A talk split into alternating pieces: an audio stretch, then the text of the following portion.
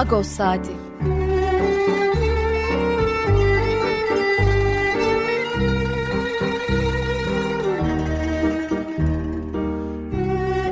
Haftalık Agos gazetesinin penceresinden Türkiye ve Dünya gündemi. Agos'un mutfağından haberler, söyleşiler, olaylar.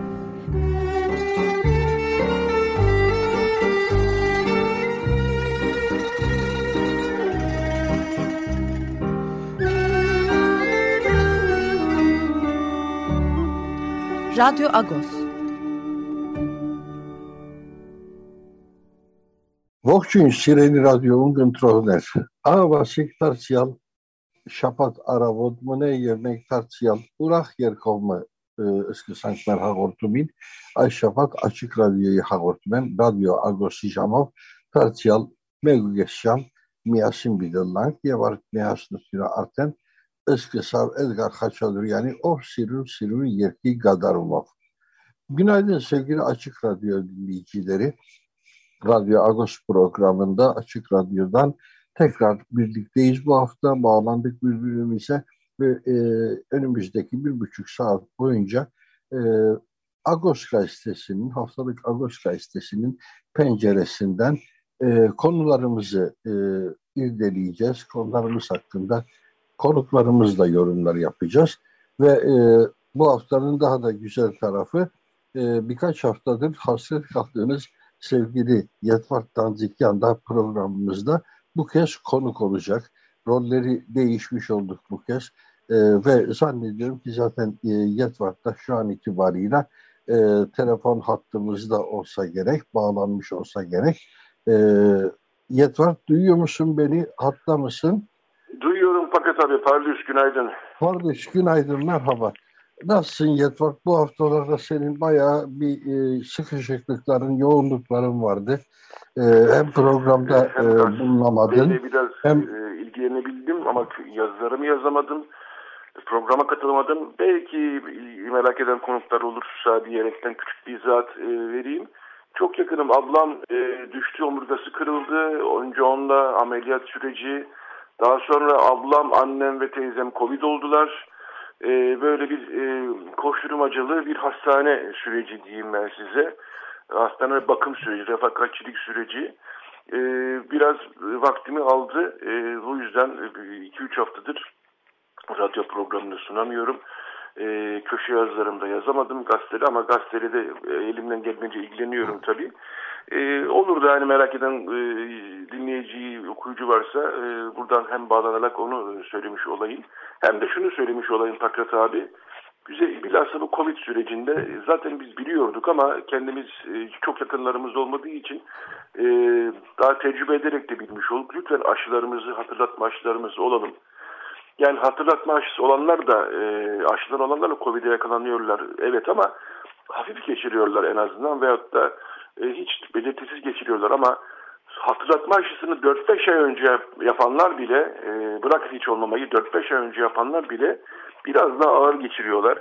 Ben dolayısıyla buradan aşı konusunu tekrar e, gündeme getirmek isterim. Lütfen aşıları e, olalım. Yani olmayanların e, zorlandığını görüyoruz. E, dediğim gibi 4-5 ay önce ya da 6 ay önce son aşısını olanların bile zorlandığını görüyoruz. Buna mukabil aşısını olanların da daha e, belirtisiz geçirdiğini görüyoruz. E, ben bu vesileyle e, bunu tekrar bir gündeme getirmiş olmak istedim. Biraz da o yüzden bu konuyu açtım zaten. Biraz kişisel bir konu olmakla beraber toplumsal bir yönü de var.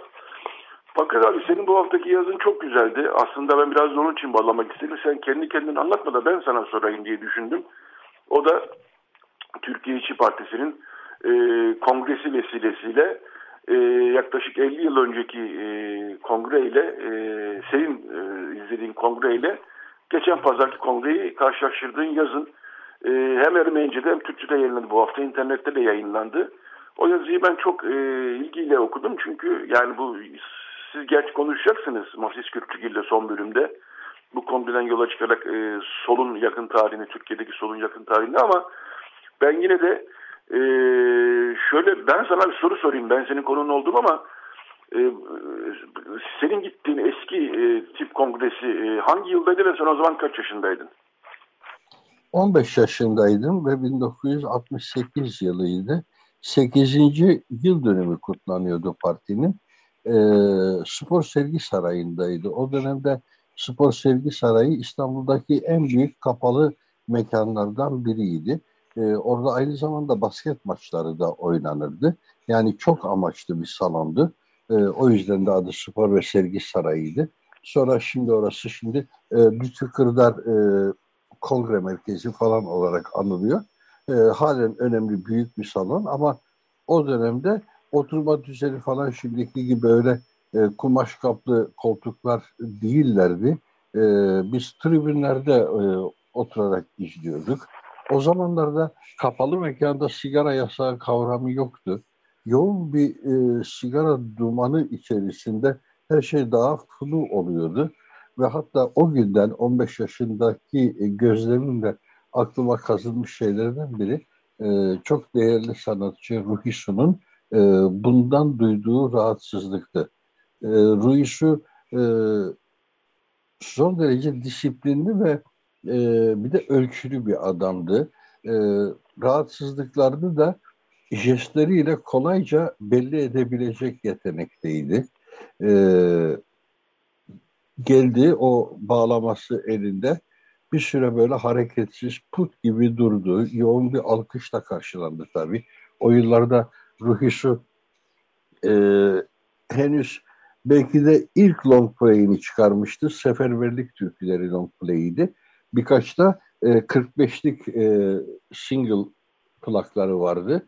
O imece plakçılık, imece plakları etiketiyle e, ve daha e, sonraki yıllarda üreteceği o Köroğlu, Karacaoğlan e, gibi e, El Kapıları gibi long play'ler henüz çıkmamıştı. Tek bir long play vardı o yıl. E, Seferberlik türküleri. Ama e, sol çevreleri içerisinde müthiş bir popülaritesi vardı.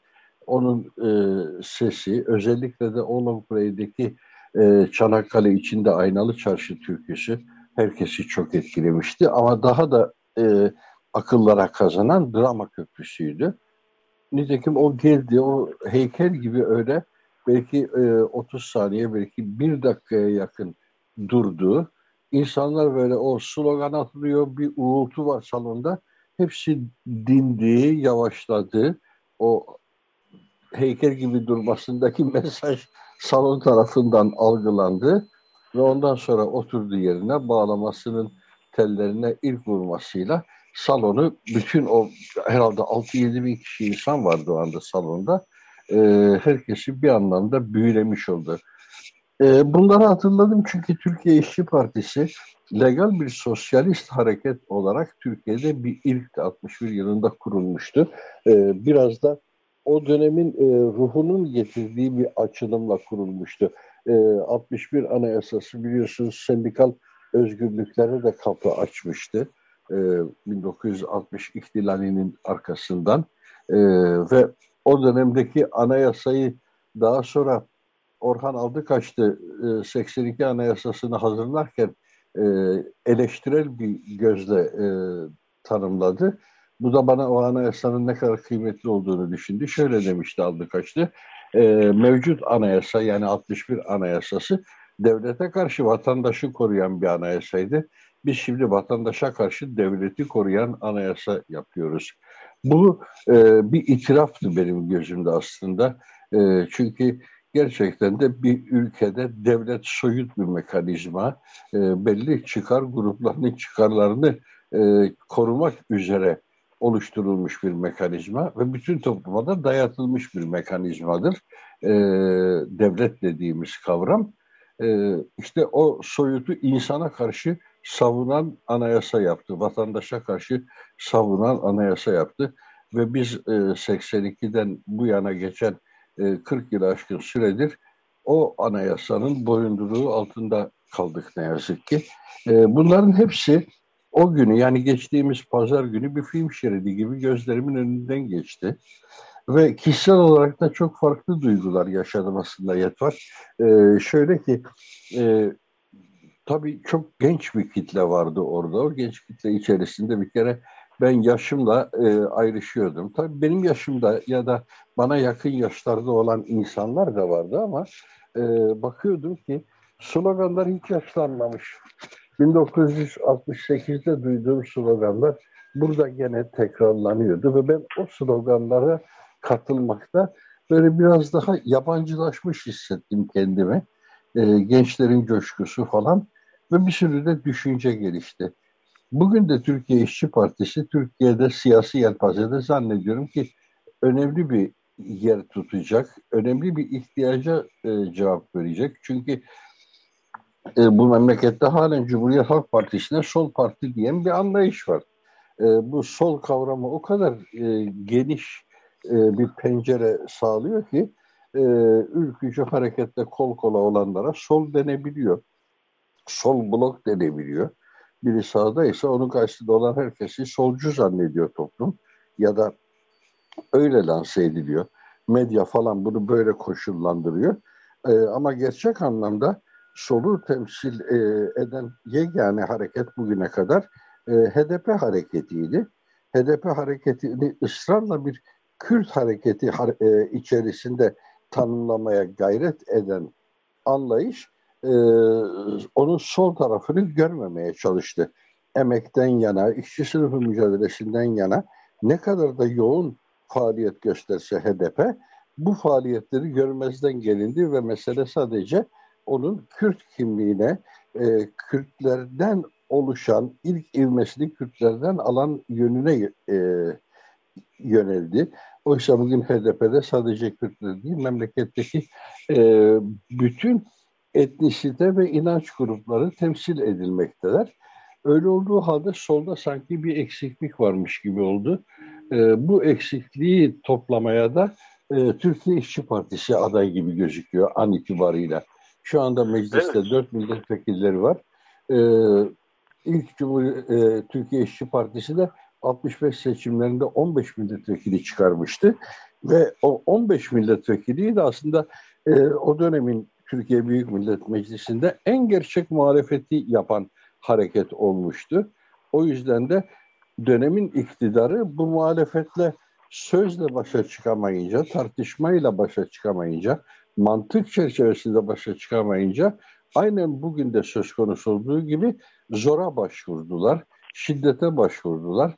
Çok iyi hatırlıyorum. O dönem Hamit Fendoğlu diye bir milletvekili vardı Adalet Partisi'nin. Sanki Hamit Fendoğlu'nun birinci vazifesi Çetin Altan'ı ve diğer Türkiye İşçi Partilileri dövmekmiş gibi bir intiba oluşturmuştu. Ee, onların her söz almasından sonra saldırılar, yumruklar, kavgalar e, ancak bununla muhalefet edebiliyorlardı. Türkiye İşçi Partisi'nin e, ileri sürdüğü görüşlere, savlara. Sen bir şey diyordun. Evet Yatmak. ben arada bir e, birkaç not düşmek istedim. Bu Türkiye İşçi Partisi'nin 60'lardaki e, 15 milletvekili aslında o seçim sisteminin getirdiği bir hediye oldu Türkiye İşçi Partisi'ne. O seçim sistemi de aslında bir daha Demokrat Parti türü bir yapılanma e, bu kadar e, %35 oyla %65 e, sandalye kazanmasın yani 50-60 arasındaki döneme bir daha yaşamayalım diye seçim sistemini e, 60 darbecileri değiştirmişlerdi ve e, milli bakiye sistemi gibi bir şey getirmişlerdi. Böylece o sistemden faydalanarak aslında yüzde yani bugünkü düşünceyle 15 vekil çıkaracak kadar bir çok büyük bir oy potansiyeli olmasa bile o sistemin bir hediyesi olmuştu e, aslında 15 milletvekili. Daha sonra sistem değişince zaten sen de hatırlarsın Fakret abi 15 milletvekilini tekrar çıkaramadılar. Zaten bütün bu 60 e, anayasasının bütün bu işe özel TRT, özel üniversiteler, seçim sisteminin değişmesi aslında Demokrat Parti gibi bir yapılanma bir daha olursa bunun önünü kesmek üzere, altını zayıflatmak üzere e, te, mantık olarak çoğu doğru ama e, şey olarak niyet olarak aslında çok da öyle halis niyetler değildi. Zaten sonra baktılar ki bu özel üniversite, özel TRT, işte e, dernekleşmeler, sendikalaşmalar bizim başımızda böyle oluyor devlet olarak. 71'den itibaren bunları budamaya başlayıp 82'de zaten e, sonunda nihayetinde getirdiler. İstersen sanıyorum birkaç dakikamız kaldı Paket abi. Bu haftanın gazetesinden de biraz bahsedelim. E, manşette Richard Gregosyan e, analist ve e, analizleri, yorumları da merakla e, okunan birisi. Ermenistan'daki Bölgesel Araştırmalar Merkezi'ni yönetiyor Richard Gregosyan. Alice Nazlı'nın evet. bu haftaki röportajı vardı. Normalleşme süreci üzerine. Şimdi artık 24 Şubat'ta Viyana'da ikinci görüşme olacak. Ee, çok da bir şey kalmadı aslına bakarsan. 5-6 gün bir şey kaldı. E, ve bu Viyana'daki görüşmenin sonucuna göre de Ermenistan Antalya'daki foruma katılıp katılmayacağına karar verecek. E, bütün bu sürecin arka planını Işık Karagosyan güzel anlatmış ama Ümit Kurt'un bir yazısı var. Onu bilhassa üzerine durmak isterim. E, Antep'teki bu bir evin, e, Ermeni evi. E, Antep Ermenilerinin hikayesini aslında yani 1915'te nasıl mülkler el konuldu ve Antep Ermeniler nereye gitti ve Antep Ermenilerin mülklerine hangi aileler el koydu? E, bunları çok e, açık ve derinlikli biçimde anlatıyor Ümit Kurt. O yazıyı da tavsiye ederim. E, Selaniklilerle ilgili bir kitap yapmıştı Nana Trablus. Bu bir zamanlar 2000'lerde biliyorsun çok gündemdeydi bu işte dönmeler deniyordu sürekli onlara. E, Selanikliler üzerine e, röportajlar yapmış Nana Trablus ve onun e, o röportajları toplamış bir kitapta. E, onunla e, yapılmış bir söyleşi var. E, yani Ağustos her zaman gibi bu hafta e, dolu dolu.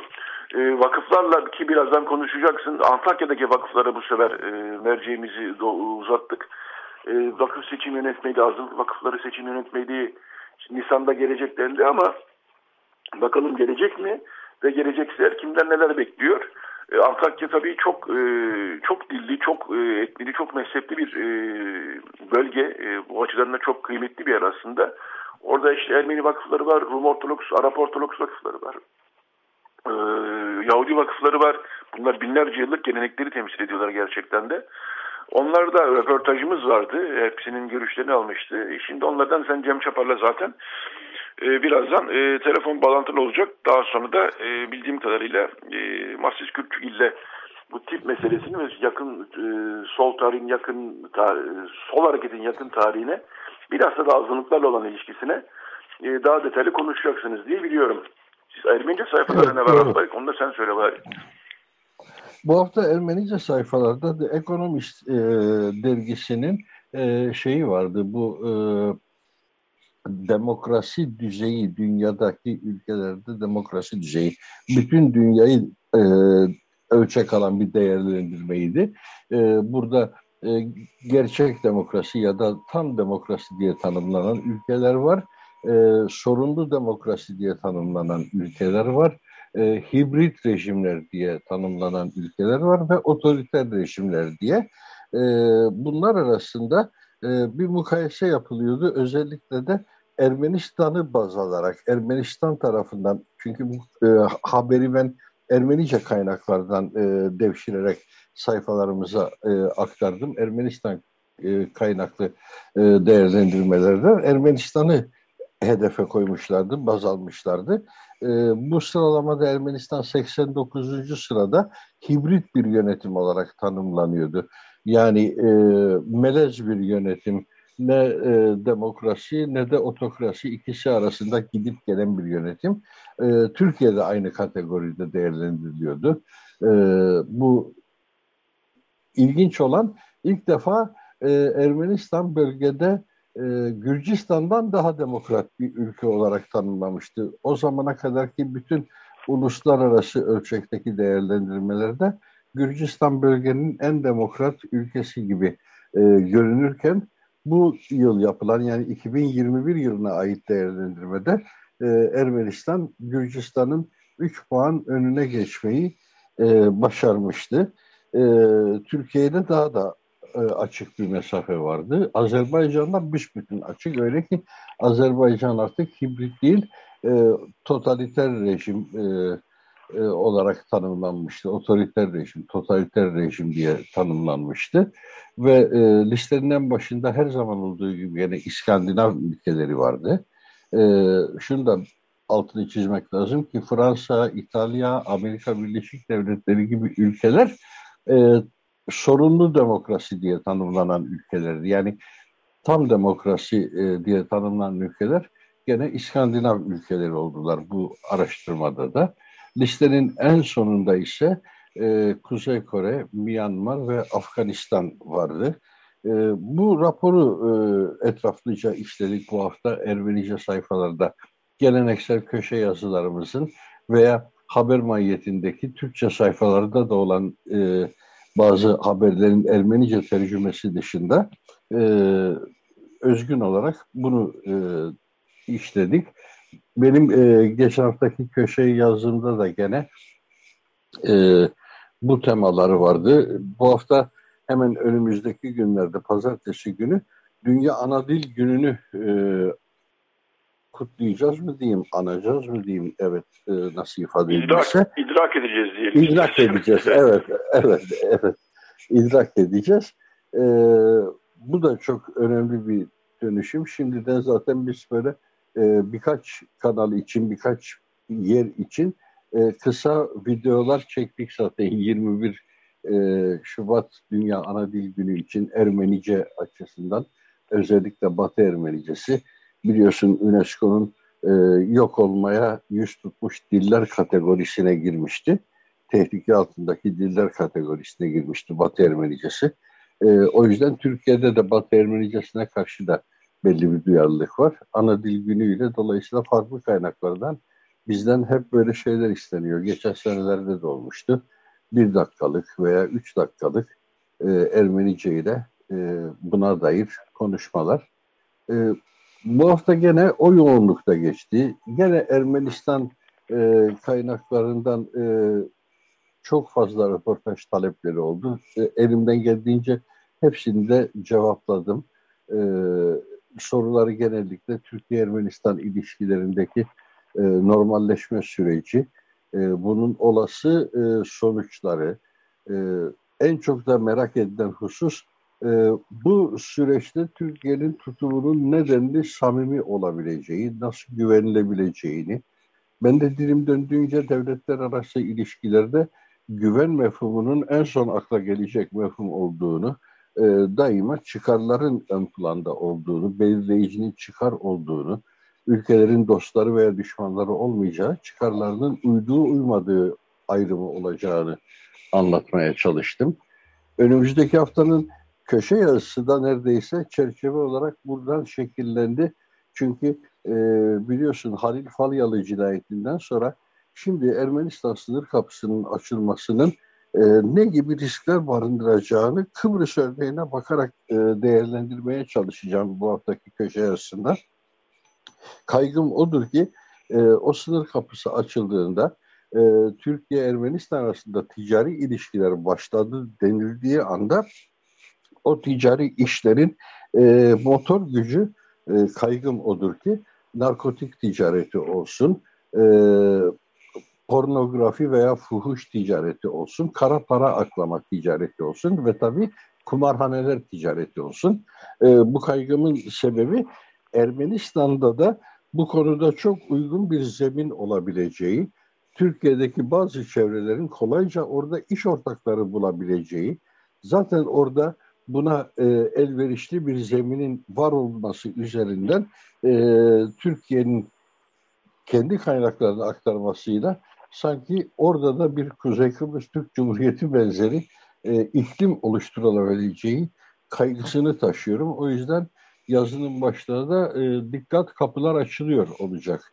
Bu anons Yerevan e, metrosunda e, sıkça duyduğumuz bir anonstur. E, metro treni bir istasyona yaklaştığında dikkat kapılar açılıyor veya e, hareket edeceği zaman da dikkat kapılar kapanıyor diye Izguşacektir Pagvumen diye anons edilir. E, yazının başlığını da böyle koyacağım. Dikkat kapılar açılıyor. Yani buna karşı e, olası gelişmeler neler olabilir, sonuçlar neler olabilirin kaygısı Ermenistan toplumunda çok fazla ama onlar işin bu tarafında değiller. Daha böyle e, askeri, stratejik olarak ne olabilir, neler olabilirin kaygısında da. Halbuki sosyal hayatı etkileyecek böyle güçlerde e, konuşulması gerekiyor diye düşünüyorum. E, yani Türkiye KKTC arasındaki ilişkiye benzer bir ilişki diplomatik hukuki olarak Türkiye Ermenistan arasında olacağını zannetmiyorum. Bugün KKTC şeyle bile gidiyorsunuz biliyorsunuz nüfusla bile e, cüzdanıyla bile gidiyorsunuz. Ve orada e, yapılama bambaşka türlü. Bu tür kaygılarını anlıyorum ama ben bu tür bir e, kaygı içerisinde çok e, değilim işin gerçeği. Çok daha dikkatli olacaklarını düşünüyorum Ermenistan makamlarının. İlginç olan şey şu, Ermenistan bize soruyor bu süreç ne olacak diye. Biz Ermenistanlara soruyoruz bu süreç ne olacak diye. Böyle bir aramızda paslaşmalar Türkiye ile Ermenilerle Ermenistan arasında. E, yani her hafta biz Agos olarak Ermenistan'dan e, yorum ve değerlendirme almaya çalışıyoruz. Her hafta Ermenistan'da Türkiye Ermenilerinden yorum ve değerlendirme almaya çalışıyor. Bunun bir ekonomik çıkar e, ilişkisinde e, çerçevesinde gelişeceği çok açık. Dün de e, Paşinyan'ın e, şey vardı, açıklaması vardı. İşte bu bölgesel iletişim kanallarının açılmasıyla Ermenistan bir şeyin tam ortasında olacak, bir kavşağın tam ortasında olacak. Buradan hani gelir elde edeceğiz gibisinden. Paşinyan da belli ki Ermenistan ekonomisine bir yakıt e, kazandırmak istiyor. E, bunun tabii siyasi arka çok geniş, çok fazla. Aslında herkes daha çok bu siyasi arka plan üzerinde durmaya çalışıyor. İşte Türkiye Ermenistan'ın yutar mı, Ermenistan ekonomisini yutar mı gibi. E, bunların hepsi Koçaryan da buna benzer bir şey söylemiş dün yine Robert Koçaryan, ikinci Cumhurbaşkanı. Ee, yani bizim esnafımız, e, üreticimiz sıkıntı çekebilir demiş. Böyle kaygılar olacak ama bunları zaman yani böyle, böyle baş kaygılar var diye sınır açmamak da daha e, ters bir şey gibi geliyor bana. Yani şu coğrafyada sınırı kapalı olan herhalde iki ülke biziz yani. Üstelik de binlerce yıllık hukuku olan bir iki halktan bahsediyoruz neredeyse. Ee, bilmiyorum süremiz doldu mu artık ama var mı e, vedalaşma zamanı? E, evet süremizi aşağı yukarı sonuna yaklaşıyoruz. Ee, şimdi gene bir e, müzik arası vereceğiz. Gene bir müzik dinleyeceğiz. Ondan sonra da dediğin gibi Cem Çapar'la bağlanacağız. Antakya'dan, Vakıflı Köy'den Cem Çapar'la e, sürdüreceğiz. E, çok teşekkür ediyorum katıldığın için Yatvar. Bu sıkışık günlerinde zaman ayırdın radyoya da e, daha da önemlisi radyo dinleyicileri e, senin gündemine de biraz tanık oldular. Bu önemli. Çünkü ben kişisel e, deneyimle biliyorum. Birkaç hafta burada sesimiz duyulmayınca dinleyicilerimiz bizleri merak ediyorlar. E, bu benim için de geçerliydi, senin için de geçerli. E, o anlamda bu açıklamalarda çok yerinde oldu. Ben geçmiş olsun diyorum. Hem ablana hem annene, teyzene hepsine geçmiş olsun. İnşallah bu kara basan gibi günleri atlatacağız ve e, her şey gene eski düzleminde yürüyecek diye inanıyorum. Umarım ki öyle olsun Fakir abi. Size iyi yayınlar. Görüşmek üzere. Görüşmek üzere. Teşekkürler Yeter. Sağ olun. Sağ olun. Evet şimdi Emir Cihan ve e, Daban Cihan'dan Caniman adlı parçayı dinliyoruz ve ardından da reklam aramız sonra konuğumuzla bağlantımızı sağlamış olacağız ve yayınımız devam edecek. Radyo Agos. Evet sevgili radyo dinleyicileri bu an Açık Radyo stüdyolarında e, arkadaşımız Can Çapar'la bağlantımızı gerçekleştirdik ve e, telefonun diğer ucunda Can var. E, Vakıflı Köy'den, Samandağ'dan bağlandı bize. Günaydın Can Çapar. Günaydın Fakat Akbarik. Ee, böyle vesilelerle de olsa sesini duymak bize her zaman iyi geliyor Can. Nasılsınız? İyi misiniz? Teşekkür ederim. Sağ olun. Biz burada iyiyiz çok şükür. Ee, şimdi hep e, biz e, eşimle de konuşurken orada bir köy var uzakta. O köy bizim köyümüzdür. Ee, e, şiirini çok e, dile getiririz. E, gitmesek de gelmesek de o köy bizim köyümüzdür. E, şimdi Türkiye'nin tek Ermeni köyü deniyor son zamanlarda bu ismi biz kendimize koymasak da. E, ama gerçeklik payı var. Gerçekten de Türkiye'de kalan tek Ermeni köyü. E, teklik yalnızlık demek. E, fakat e, böyle sizin gibi dostlar sayesinde, e, böyle bağlantılar sayesinde biz de yalnız olmadığımızı hissediyoruz. E, biz de e, sizin sayenizde e, daha e, şey İstanbul toplumuna ya da geniş topluma daha bağlantılı olduğumuzu hissediyoruz. Bir, ben de bu açıdan size teşekkür etmek istiyorum. Rica ederim.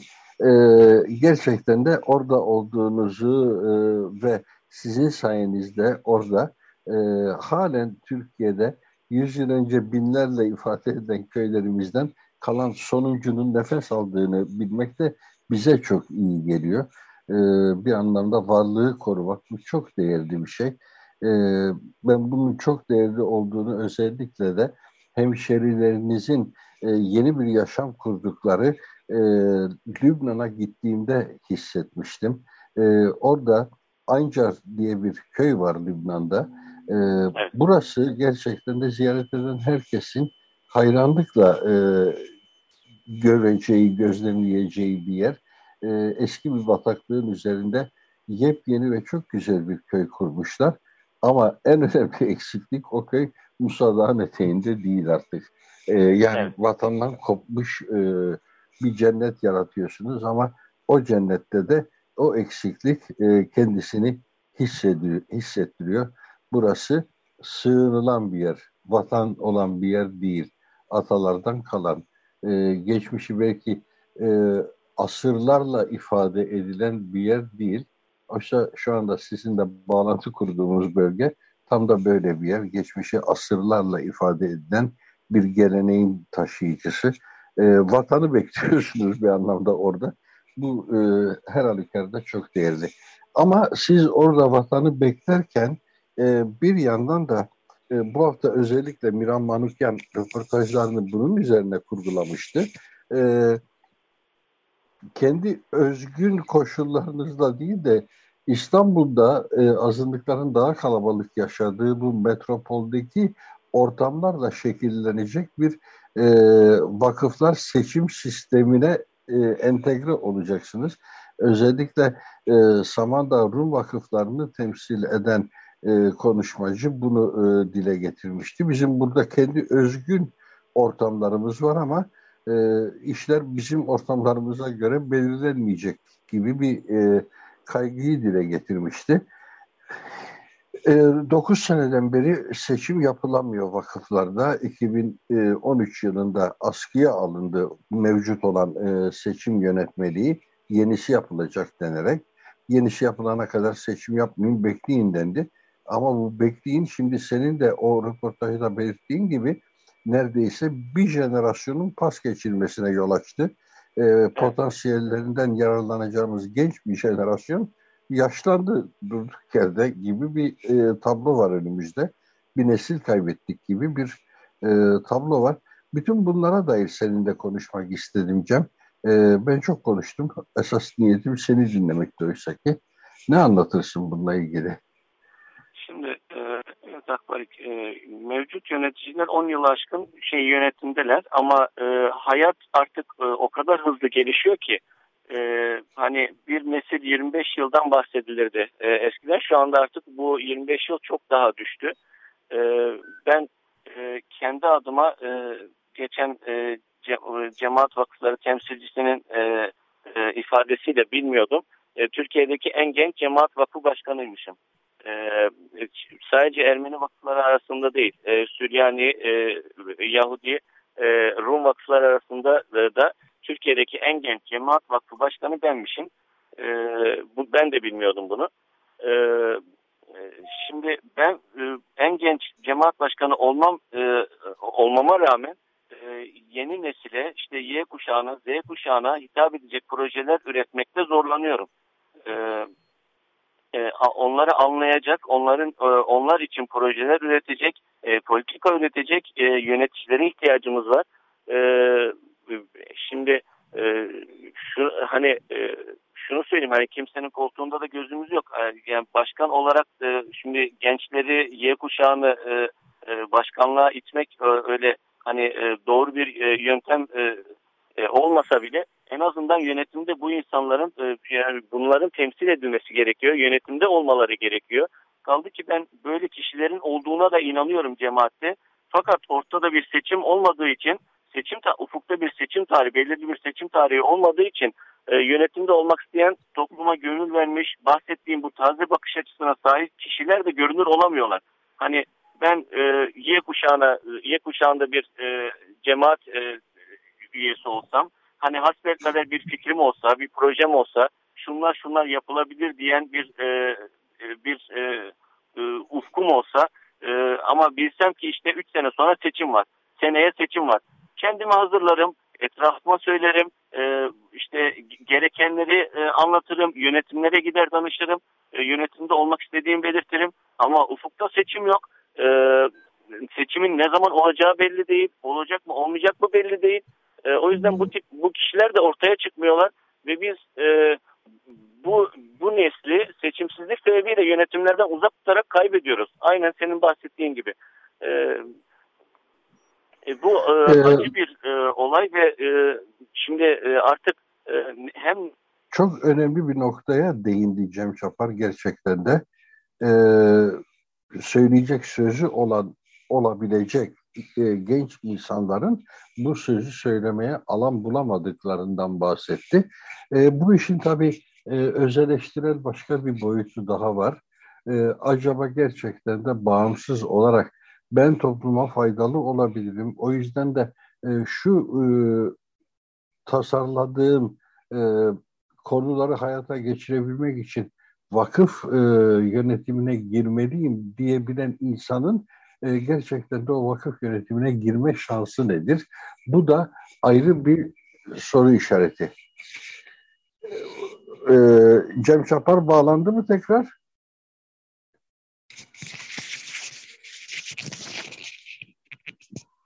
Pekala. Cevap alamadığıma göre Cem Çapar'la bağlantımız kopmuş görünüyor. Hatta mı? Tamam. Ee, Cem Çapar. Ha, e, şimdi bir an ufak bir kopukluk oldu aramızda. O esnada şunu söyledim. E, sen çok yerinde bir tespitte bulundun. E, genç insanların da e, toplumsal hayatımızın devamında e, belli e, öngörüleri olabilir, projeleri olabilir ve bunları hayata geçirmek için e, yönetime gelmek isteyebilirler ama e, bunun hiçbir e, şablonu yok, hiçbir şekli görünmüyor fakat her şey yolunda gidiyor olsaydı, eski düzenimizde bile olsaydı ne yazık ki görünen bir şey var. Muhtemelen Vakıflı Köy'de sizin dinamikleriniz farklıdır ama ben İstanbul ölçeğinden söyleyeyim. Ee, bir müesses nizam var, kurulu düzen var. O kurulu düzen herhangi birisinin kolayca da ben projeleri sahibim bunları hayata geçirmek için aday olmak istiyorum demesine cevaz verir durumda değil. Şu anda e, vakıf yöneticileri sanki e, bir sınıf oluşturmuşlar gibi, toplum içerisinde bir kategori oluşturmuşlar gibi kendilerinden sonrasını da belirleme tekerini ellerinde tutmak istiyorlar. Yani özgür bir e, seçim ortamı olmasını engellemeye çalışıyorlar. Rekabetçi bir seçim ortamı olmasını engellemeye çalışıyorlar. Zaten en büyük handikap da buradan çıktı. Var olan mevcut kimi e, kendileriyle uyumlu düşündüğüne kanaat getirdiği gençleri yapısına almaya çalışıyor. Hani e, seçimden ziyade e, filancanın oğlu bak iyi bir çocuk şu sene de şu okulu bitirdi şöyle de bir geleceği var. E, gençleşmemiz lazım, onlara da yol açmamız lazım diyerek kendi belirledikleri adaylarla e, salt yaş üzerinden gençleşmeye e, kapı aralayan, zihinsel gençleşmeyi engellemeye çalışan bir e, vakıf yönetim geleneğimiz var. Evet, Bu konuda e, ne dersin? Ben, ben bir, e, buraya bir eklemek isterim hani biraz ortamda yani çıkan işte atama yönetmeliği de biraz bunlara ışık tutuyor, e, yol açıyor. E, e, şimdi Pascal Safvarik hani vakıflar zaten doğası gereği e, statikoyu savunan e, şeylerdir, kurumlardır. Hani vakıf zaten Arapça vakıf e, durdurmak sözünden gelir. Hani e, statikoyu sever, hali hazırı korumayı seven e, kurumlardır. Yapısı gereği böyledir bunu aşmanın tek yolu da e, bunu e, cemaatin cemaate uydurmanın tek yolu da geniş katılımlı seçimler yapmaktan geçer. E, hani atama değil de hani aynen senin bahsettiğin gibi işte hani bu bu bizdendir bizim çocuğumuzdur değil.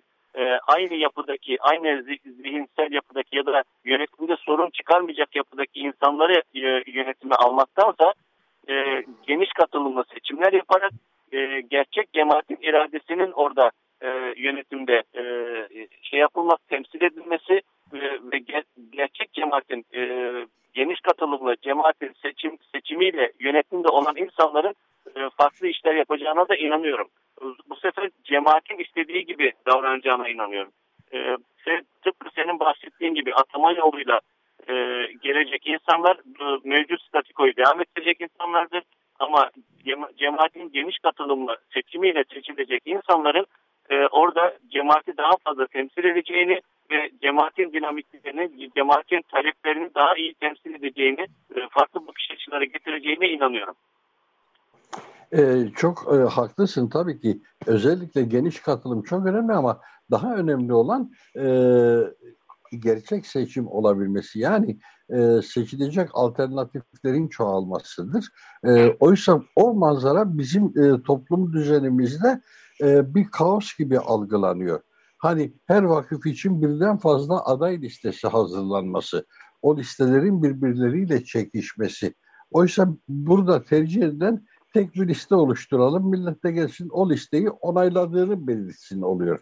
Hani diyelim ki X bir e, semtin e, kilise vakıf e, seçimi yapılacaksa orada tek bir liste olsun. Oradaki insanlar o listeyi oluştursunlar. Millet de gitsin tamam biz bunları seçtik desin. 60 oyla, 160 oyla e, bu vakıf e, onaylanmış olsun. Halkın desteğini almış olsun.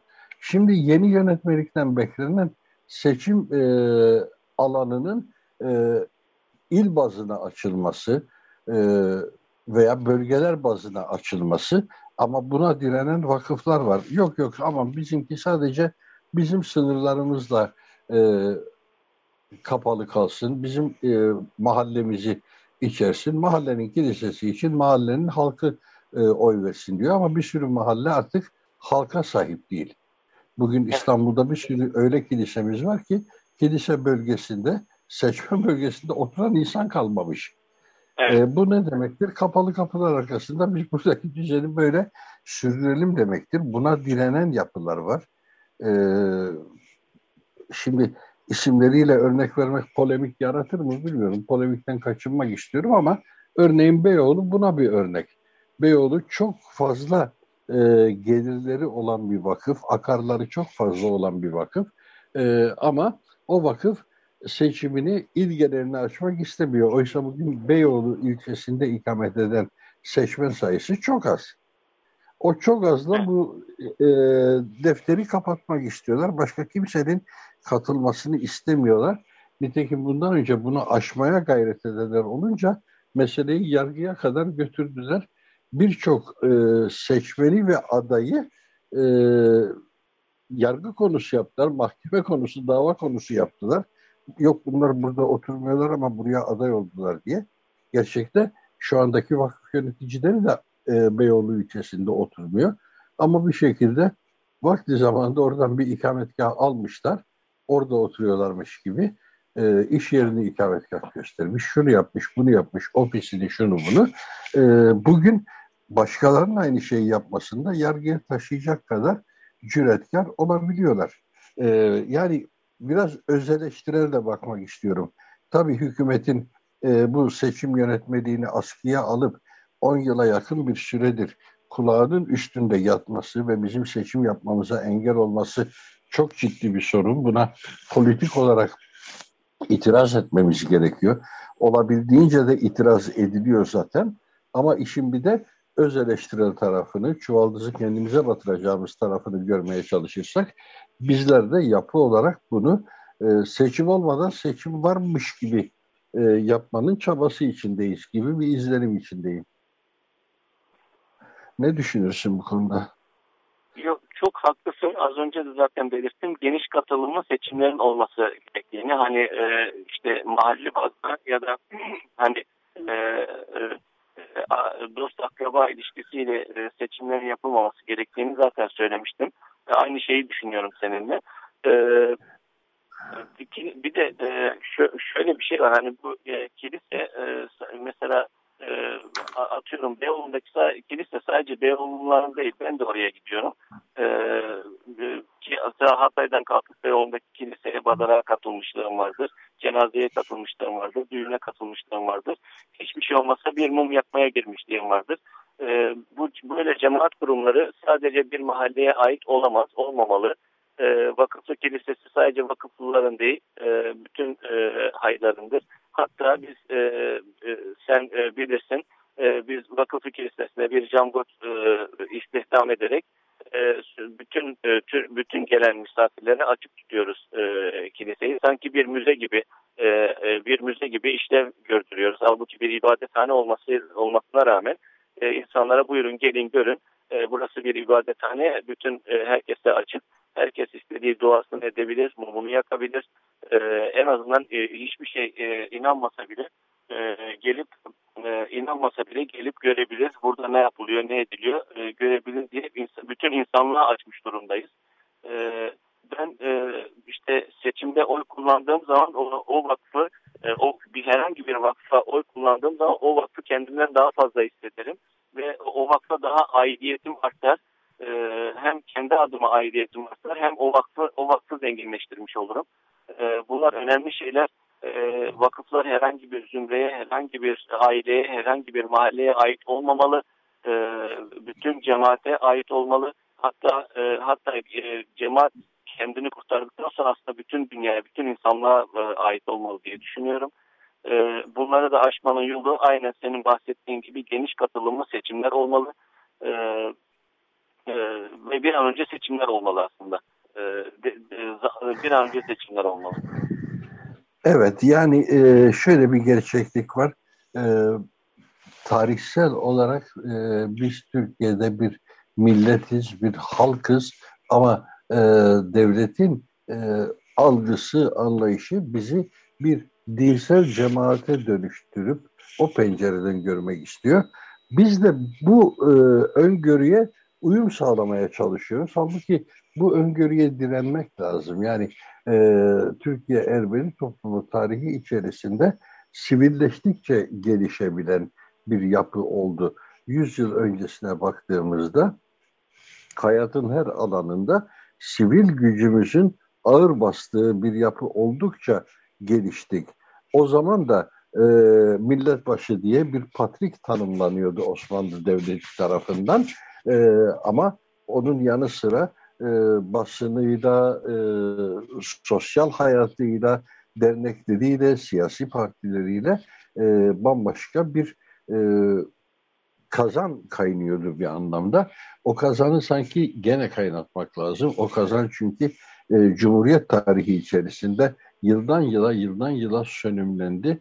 E, sönümlendikçe de bütün bu alanlar, sosyal hayatı alanları, sivil toplum alanları sanki bir şekilde elimizden gitti bir hiyerarşiye mahkum oldu. E, bunu aşmak için de bugünden toplumu biraz motive etmek gerekiyor. Yani e, her bir seçim birimi için aday listeleri hazırlamak, gençleri buna motive etmek e, ve seçim mutlaka birden fazla listelerle yapmak için şimdiden bir çaba içerisine girmek gerekiyor. Tabii bu sözlerim muhtemelen e, toplam e, nüfusu yüze kadar düşmüş olan ve yaş ortalaması da epeyce ileride olan vakıflı köy için belki geçerli değil ama yine 50-60 bin insanın yaşadığı İstanbul Ermeni toplumu motivasyonunu sanki buna göre kurgulanmalı diye düşünüyorum. Evet, bu arada ben düzeltme yapmak istiyorum. Vakıflı köyün nüfusu genç Akbay. Öyle mi? Biz yanıl, yanılıyoruz. Yani e, daha çok herhalde gelince e, yaşlıları ziyaret etmek şu bu bizi e, algı yanılsamasına mı götürüyor? E, e, şu anda üniversite mezunu e, yeni mezun e, 17 tane gencimiz var. E, 17 tane yaşlımız kalmadı. E, ne diyeyim e, nüfusumuz e, şeyle 30'lu yaşlarda. E, diyecektim? E, fakat e, iş ki önemli olan bu 30'lu yaşlardaki nüfusu burada tutabilmek. E, tutmak doğru mu değil mi e, hani bilmiyorum. E, çünkü gençler artık çok daha evrensel düşünüyorlar e, hani e, sadece iller arası değil e, ülkeler arası bile düşünebiliyorlar. Hani o yapabilitesi olanı e, yine burada tutup e, bir e, köyde e, e, iş, işi hapsetmek doğru mu bilmiyorum ama e, sonuçta vakıfların nüfusu genç e, ve önü açık. E, eğer gençlerimizi burada tutabilirsek, burada e, kendilerini var et, e, e, edebileceklerine inandırabilirsek. E, evet çok e, anlamlı bir konuya değindin e, Cem ve bu konu aslında üzerinde saatlerce konuşabileceğimiz bir konu. Çünkü bireysel olarak insanlar özellikle de yüksek eğitim aldıktan sonra e, köyün sunduğu imkanlara e, barışık olamıyorlar. Ama köyün e, sunduğu imkanları reddettikten sonra büyük şehirlerde onları bekleyen ne kadar tatminkar bir e, gelecektir. Bu da son derece tartışmalı. Yani bir yandan işte insanlar üniversite okumak için büyük şehirlere gidiyorlar. Sonra o eğitimi tamamladıktan sonra da orada kalıyorlar, geri gelmiyorlar ama geri gelmemenin bedeli daha mı hayırlı, daha mı zararlı? İşin o tarafı son derece tartışmalı. Başlı başına bir konu bu ve uzun uzun üzerinde konuşmayı hak eden bir konu. Çünkü ben tam tersi örnekler de e, biliyorum. E, uzun yıllar büyük şehirde kaldıktan sonra bu nafile çabadan yorulup gerisin geri köyünü tercih eden insanlar e, büyük şehirde kalanlar tarafından imrenilerek gizleniyor. Hani bir anlamda köyden çıkıp büyük şehire giderek kurtardı kendini denirdi. Şimdi tersine köyüne geri dönene kurtardı kendini gözüyle de bakılıyor. Böyle bir gerçekliğimiz de var. Şehirlerde, büyük şehirlerde duydu aslında. Hem e, şeye duydu hem iş e, e, iş imkanları olarak e, duydu. E, e, Necettin hem de e, şu pandemi sürecindeki e, kalabalıktan da insanlar büyük şehirden uzaklaştı ama hani çok basit bir örnek işte Uğur Şahin eğer buradan Almanya'ya gitmeseydi bu bu başarıyı elde edebilecek miydi? Hani Hatay'dadır aynı zamanda. Hani bu açıdan bakmak gerek, gerekiyor diyorum. Hani işte İstanbul'da işte on binlerce mimar arasından bir mimar olacağına Hatay'daki işte yüz mimar arasından bir mimar olmak bence çok daha faydalı ve iyi, rahat. Zaten bunu bizim gençlerimiz de görüyorlar. Fakat ama hani yapabilmesi olan kişileri de yani önünü önünü tutmam, şey önünde durmamak gerekiyor. çok uç bir örnek oldu Ulu Şahin diyelim. ama eğer sıradan bir hayat yaşayacaksak, sıradan bir mimar, sıradan bir mühendis, sıradan bir veteriner hekim, sıradan bir doktor, sıradan bir avukat olacaksak İstanbul'da olacağımıza gelelim köyümüzde olalım. E, kaldı ki köyümüz dediğimiz yer Hatay gelişen bir e, gelişen bir e, il e, ve burada da her, her aradığımızı bulabiliyoruz. E, bizim cemaat okullarımız dışında her aradığımızı bulabiliyoruz. Evet çok haklısın. Çok e, doğru bir tespit bu e, taş yerinde ağırdır diye bir deyimimiz var üstelik. E, Cem çok teşekkür ediyorum yayınımıza katıldığın için. E, hoş bir sohbet oldu zannediyorum. Bir yandan da e, Antakya'nın, Samandağ'ın nefesini, soluğunu taşıdım programımıza. E, çok çok teşekkür ediyorum katıldığın için. Ben teşekkür ediyorum. Bütün senin aracılığına bütün Radyo Agos dinleyicilerime de e, iyi günler, mutluluklar diliyorum. Sağ olasın. Evet, Radyo Agos programımız gene bir şarkı arasıyla devam ediyor. Şimdi bu aşamada Gaviç dinliyoruz. E, Amenavva Diyerkı yani en berbat şarkı isimli bir parçayla Gaviç e, karşımıza çıkacak. Bu Gaviç topluluğunu biz e, Açık Radyo'da pazar geceleri yayınlanan Jirayrım Dolkbeni programından da tanımıştık. Ee, şimdi Gaviç dinliyoruz. Sonra yeni bir telefon bağlantısıyla tekrar birlikte olacağız. Radyo Agos. Evet, programımıza kaldığımız yerden devam ediyoruz. Şu anda programımızın üçüncü dilimine, son dilimine geçtik ve telefon bağlantımızda sevgili Masis Kürkçügil yayınımızda. Ee, günaydın Masis, Parlus, hoş geldin yayınımıza. Halis Baktat hoş bulduk.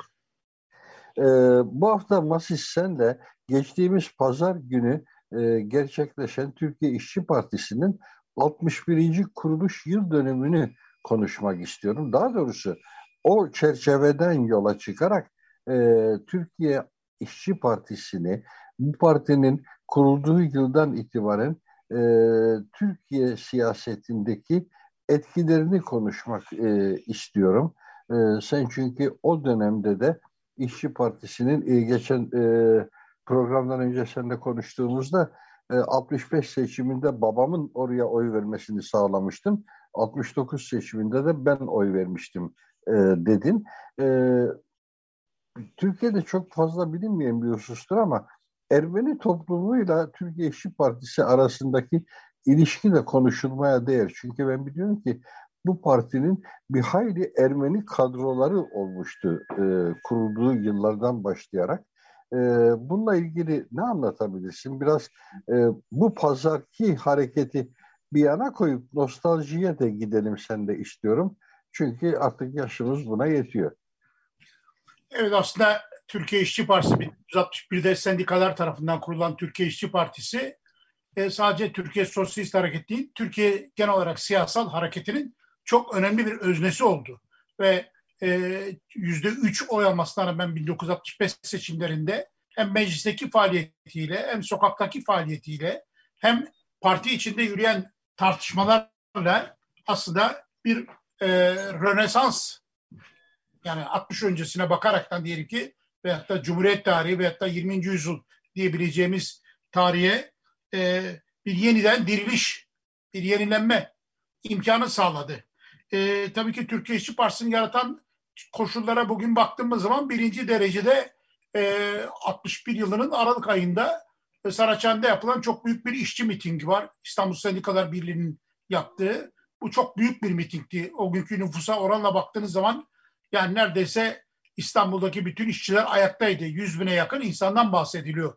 Fotoğraflara da baktığınız zaman. Bu demek ki, ki 60'ların arifesinde yani e, 50'lerin sonlarında Demokrat Parti'nin özellikle 58'den sonra ekonomik durumunda, sosyal durumunda bozulmasıyla birlikte önemli bir birikim oldu ki bu e, işçi hareketi sadece sendikacıların aracılığıyla değil kendiliğinden de böyle büyük bir yürüyüşe katıldı. Ama Türkiye İşçi Partisi'nin e, yalnızca işçilerle e, tanımlanabileceği doğru görüş olmaz. Hemen akabinde aydınlar katıldı. Çok geniş bir aydın kesim katıldı. Yani o gün kadar diyebiliriz ki adı sana olabilecek, anılabilecek, bugüne miras bırakmış olan yazarlar, yazılarıyla, çizileriyle birçok insan katıldı. E, ardından başka bir şey var tabii. Doğullar dediğimiz tabii ki Kürtler. E, yani e, neredeyse bir e, kota gibi bir şey vardı. E, onları da parti içindeki yönetimde temsilleri açısından. E, ve ardından tabii ki hemen hızla bir gençlik e, hareketi bu işin içine katıldı.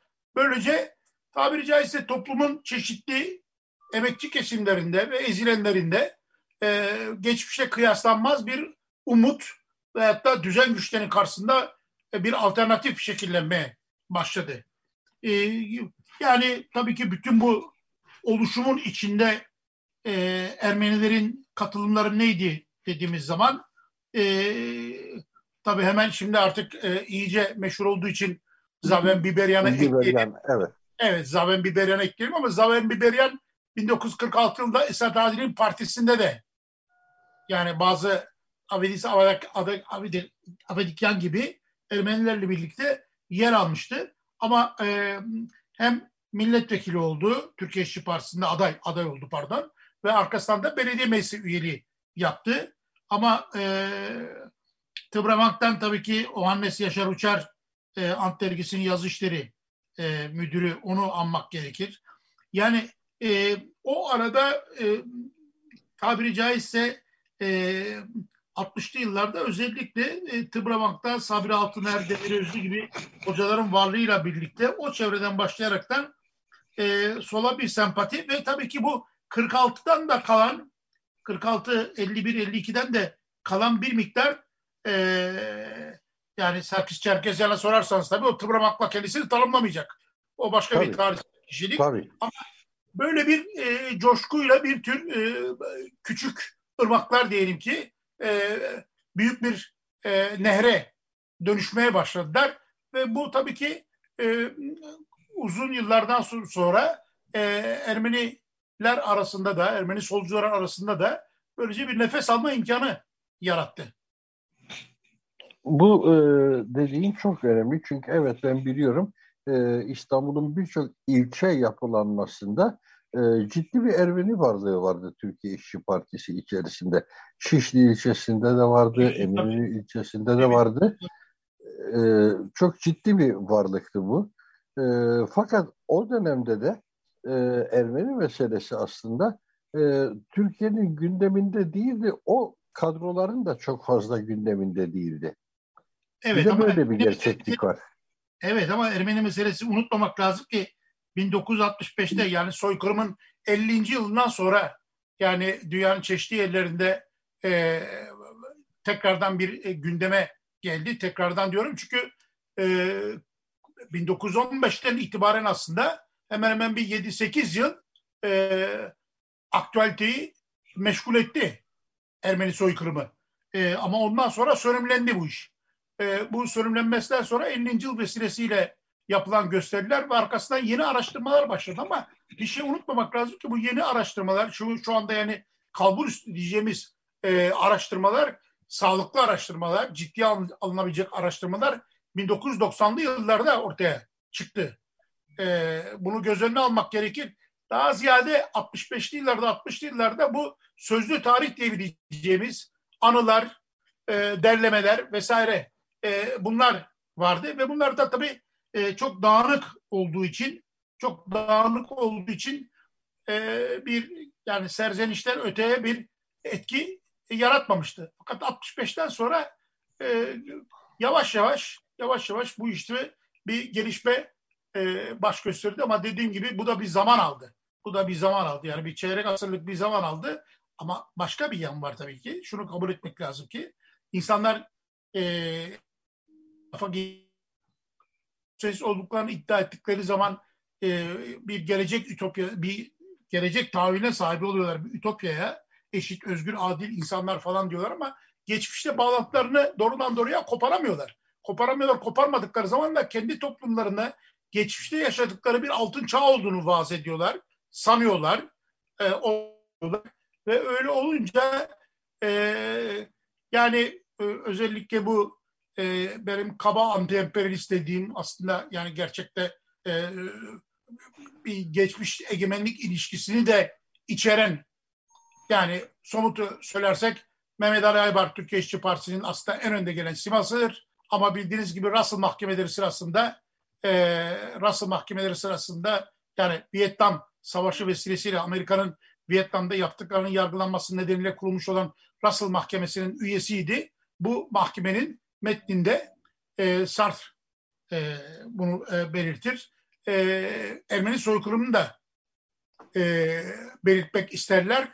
Aybar böyle bir şey yapıldığı takdirde kesinlikle bu metni imzalamayacağını söyler ve Ermeni soykırımına ilişkin hatta 1915 olaylarına yani o nasıl tarif ediyorsa diyelim ki ilişkin olarak da e, Tip Tarihi adlı üç ciltlik kitabında e, maalesef aslında iddiatçılardan e, tescilli iddiatçılardan alıntılarla o olayları haklı gösterir.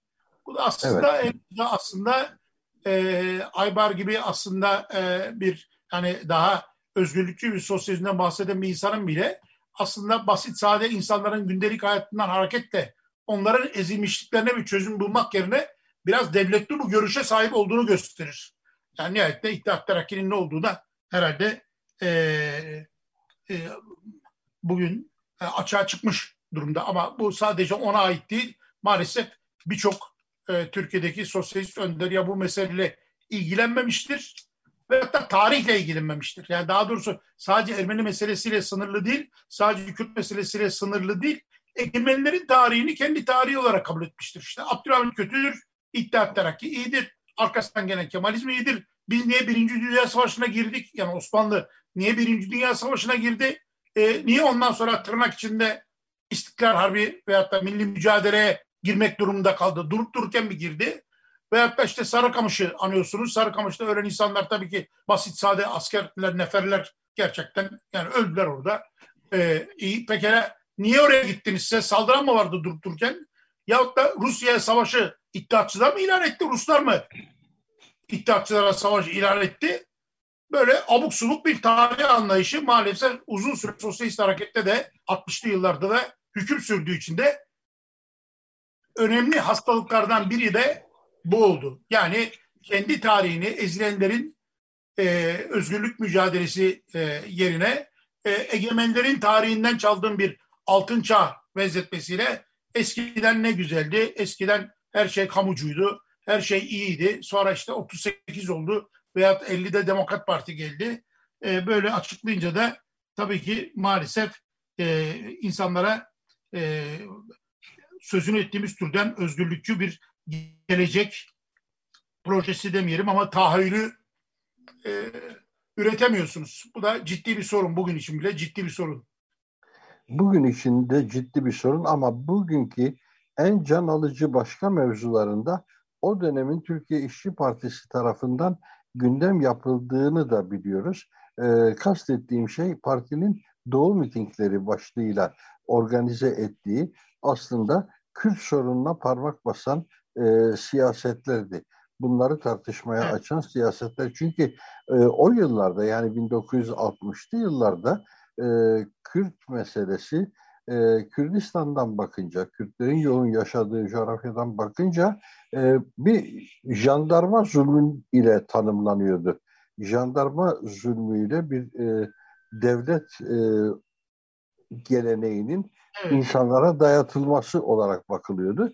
E, memleketin batısında ise e, ilkel kalmış Orta Çağ feodalitesini yaşayan aşiretlerin düzeni ve bunların nasıl modernleştirileceği derdi.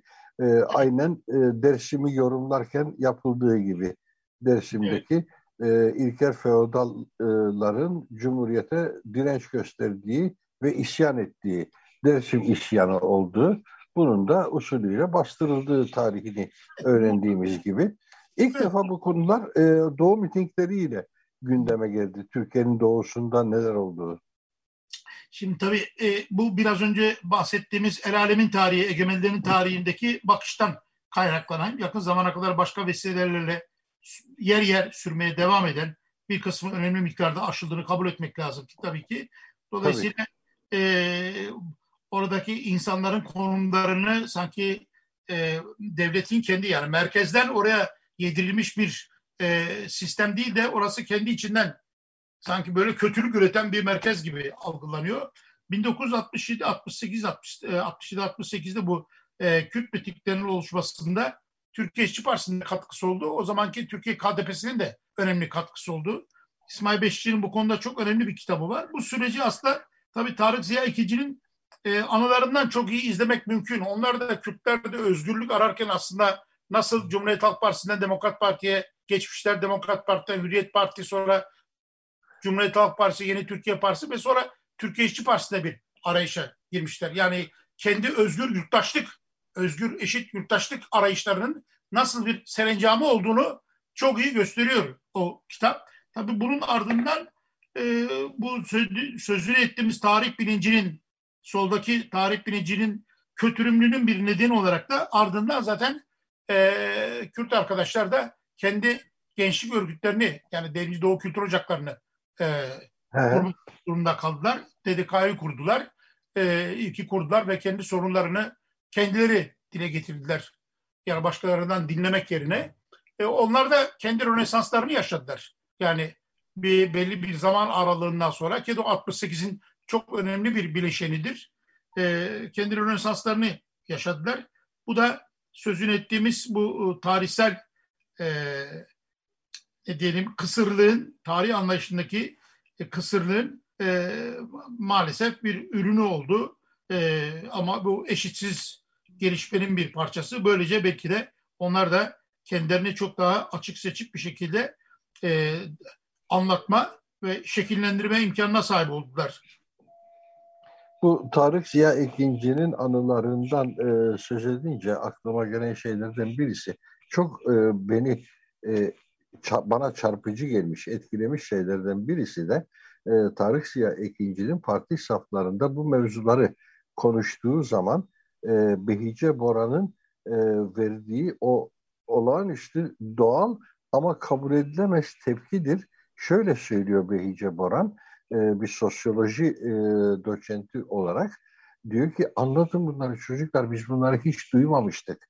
O zaman Tarık Siyah ikinci nispeten daha genç e, bir e, nesli temsil ediyor 60'lı yıllarda ve Doğu'nun sorunlarını anlattığında Beyce Boran ki bir sosyoloji doçenti o dönemde soldan bakan ve diyor ki anlatın biz bunları hiç bilmiyorduk. Memlekette nasıl bir iklim olduğunu anlatması anlamında bu e, çok çarpıcı gelmişti bana. E tabi 60'lı yıllara kadar düşünsel dünyamız oldukça fıkaraydı. 60'tan sonra bir e, canlanma başladı ama bu canlanma makale düzeyindeydi. Kitap düzeyine çok sonralara erişmeye başladı. Bu konuya ilişkin hatta İsmail Beşikçi'nin e, Doğu Anadolu düzenli kitabın birinci cildine baktığınız zaman hemen akabinde yayınladığı ikinci cildi çok genişletilmiştir. Yani e, bu işi en iyi şekilde ortaya koyanların başında gelen İsmail bile çok kısa sürede çok hızlı bir şekilde bu işleri öğrenmek durumunda kalmıştır. O dönemde bir de tabii Ahmet Aras'ın Ant'ın haftalık e, Ant'ın e, dört sayısında yazdığı yazılar çok önemliydi. E, ama e, İsmail'in şahsında bu tabiri caizse e, cehaletten kurtulma e, çabasını e, çok net olarak görmek mümkündür. Yani bu bir zaaftı ama bu zaaf çok genel bir zaaftı. E, yani düşünsel olarak e, oldukça fıkara bir sol hareketimiz vardı. Çünkü uzun süre kapalı bir devre yaşanmış. Türkiye'de genel olarak e, tırnak içinde sosyalist hareketin düşüncesi zayıftı da burjuva düşüncesi çok zengindi diyecek bir şeyimiz yok zaten. Hepsi çalma Tabii. çıkma fikriyatlar. O da ayrı hikaye. Yani dolayısıyla özgün bir şey aramak her memlekete zaten nasip olacak bir hikaye değil. Ondan sonra e, ama e, 60'lı yıllardaki o hızlı yükselişe paralel bir şekilde e, düşünsel ürünler gelmedi. Düşünsel ürünler biraz daha gecikmeli geldi. Çünkü ciddi anlamda bir çalışma yapacaksanız bu da zaman alacak. Bazen de hareket tabii e, öne geçer. Yani e, iç savaş için söylenmiş bir şeydir ama yani kurşunlar uçtuğunda yani hatta silahlar konuştuğunda kalemler susar e, hı hı. denir. Yani tam silahların konuştuğu bir dönem değildi henüz daha 65, 66, 67, 68 ama e, çok büyük bir hareketlik söz konusuydu. Bu hareketlikte insanlar her şeyin hızla değişeceğini bekliyordu. Dolayısıyla dergi yazısı makale düzeyi gündelik yazı e, seviyesinden e, ciddi alınabilir e, bir düzeye işte pamfle, broşür veya da kitap düzeyine sıçrama imkanı olmadı. Yani o dönemdeki yazıların çoğu derleme kitaplardır zaten. Baktığınız zaman önde gelen simaların çalışmaları derleme kitaplardır. E, gazetecilik ürünü olan ve tabii aslında başka bir kulvarda olan e, Doğan Avcıoğlu'nun Türkiye'nin düzenini saymazsak e, o da aslında yani bir derlemedir bir başka açıdan vesaire. E, dolayısıyla bu e, süre üzerinde e, tekrar tekrar duruluyor. Çünkü e, yine de her şey hemen bütün eksiği aksıyla beraber bugün de geriye dönüp bakıldığı zaman 60'lı yıllar e, Türkiye'de hem özgürlük açısından genel olarak siyasal özgürlükler açısından genel olarak kültürel gelişmeler açısından e, işçi hareketi açısından çok doğurgan bir dönemdi, velut bir dönemdi. Bu açıdan geriye dönüp bakıldığımız zaman henüz daha yaşanmış olan en iyi deneyim 60'lı yıllar olduğu için oraya dönüp bakıyoruz. Evet, evet. Bu e, tespitin doğru. Ben o yılların mesela yayın faaliyetini şu anda e, hatırlamaya çalışıyorum. O dönemde kurulan yayın evleri, başta sol yayınları olmak üzere Muzaffer Erdost'un, arkasından İlhan'la Onur yayınları, e, Habura Kitabevi, Ceylan yayınları, yok Ceylan değil hayır, e, Tekin Yayın Evi, Kemal Karatekin e, ve daha bir sürü gün yayın evi, e, dünya klasikleri, şunlar bunlar müthiş de bir e, aydınlanma çağı aynı zamanda. E, Tabii yayınları var, gerçek küçük, yayınlar var. Varlık'ın küçük kitapları, Ararat evet. Yayın Evi vardı. Yaşar Kemal'in kardeşinin evet. kurduğu. Ramazan. Evet, yani e, gerçekten de atmosferin bambaşka olduğu bir e, dönem yaşandı. E, Avrupa'da 68 baharı denen şey Türkiye'de de e, birebir sanki yansımasını buldu o yıllarda gibi bir e, atmosfer var. Böyle aklımda e, şekillendi. Nüfusun 30-35 milyon olduğunu düşünürsen şimdi nüfus 85 milyon. O zaman çıkan edebiyat kültür dergilerine bak. İşte Yeni Dergidir, Papyrus'tur, Yeditepe'dir, işte Varlık'tır vesaire. Yordam, Ankara'da. Bütün bunların satışları şu andaki dergilerin kat ve kat üstüne üzerinde. Yani şu anda bir dergi mezarlığı söz konusu. Yani son kağıt zammı bir yana zaten dergiler e, satmıyorlardı. bunu sadece dijital, dijital ortama bağlamak e, mümkün değil. Hem dergiler fazla bir şey ifade etmiyordu demek ki. E, yani bir takım açılımlar e, yap, yapamıyorlardı. E, veyahut da e, tabii böyle bir talep de yoktu. Yani böyle bir okur da söz konusu değildi. Karşılıklı olarak da öyle bir kıyaslarsak gerçekten e, 60'lı yıllar bir yükseliş dönemi ise tabii ki şimdi her alanda olduğu gibi bir çöküş dönemindeyiz. Zaten evet, sağımıza solumuza baktığımız takdirde bu bir gerçekten bir çöküş dönemi. Ee, yani her açıdan yani e, sadece siyaset erbabı açısından değil ki o da bir e, kriter olabilir. O da kriter olabilir. Yani şu anda e, çok önemli mevkilerde olan insanlar diyelim ki 60'lı yıllardaki sağcı partilerin e, neresinde olurlar da onu bilemiyorum. Benim işim değil ama hayırlı yerlerinde, düzgün bir yerinde olması mümkün değildi. Çünkü kalite kontrol açısından baktığın takdirde yani e, bütün dünyada geçerli olan bir şey. Yani İngiltere'de Thatcher'dan sonra gelenlere bakıyorsun aralarında bir Churchill yok. Churchill hayırlı bir insan anlamında demiyoruz. Veyahut da işte, şimdi Fransa'daki seçimler olacak. Yani De Gaulle de sağcıydı ama şimdiki sağcılara bakıyorsun. Yani e, neredeyse De Gaulle'cu olacağını tutacak yani. Öyle bir rezil karşılaşacağız yani. Tabii. Ee, Masis çok teşekkür ederim programa katıldığın için. Tam da öngördüğüm gibi oldu. Güzel, çok e, keyifli bir bölüm oldu bu bölümde. E, sağ olasın, teşekkür ederim. Türkiye İşçi Partisi'nin 61. yıl dönümü halen bizim gündemimizi meş, e, meşgul ediyor ve e, güzel de bir sohbet oldu bu cumartesi sabahı Açık Radyo dinleyicileri için, Radyo Agos dinleyicileri için. Tekrar tekrar teşekkürler sana. İyi günler, iyi yayınlar. Sağ ol. Evet, böylece programımızın sonuna e, geldik. Eğer zamanımız varsa, rejim masamız sevgili Berhem e, olur diyorsa Lav Eli dinleyeceğiz yoksa veda etmiş olacağız. Önümüzdeki hafta yeni bir Radyo Agos programında tekrar bir arada olmak üzere. Herkese iyi bir hafta sonu diliyorum.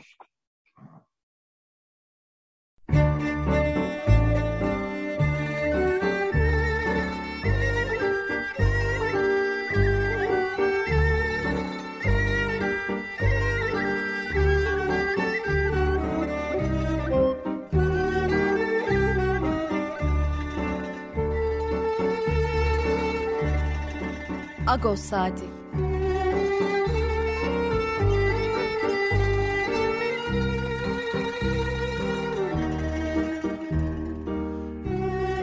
Haftalık Agos gazetesinin penceresinden Türkiye ve dünya gündemi. Agos'un mutfağından haberler, söyleşiler, olaylar.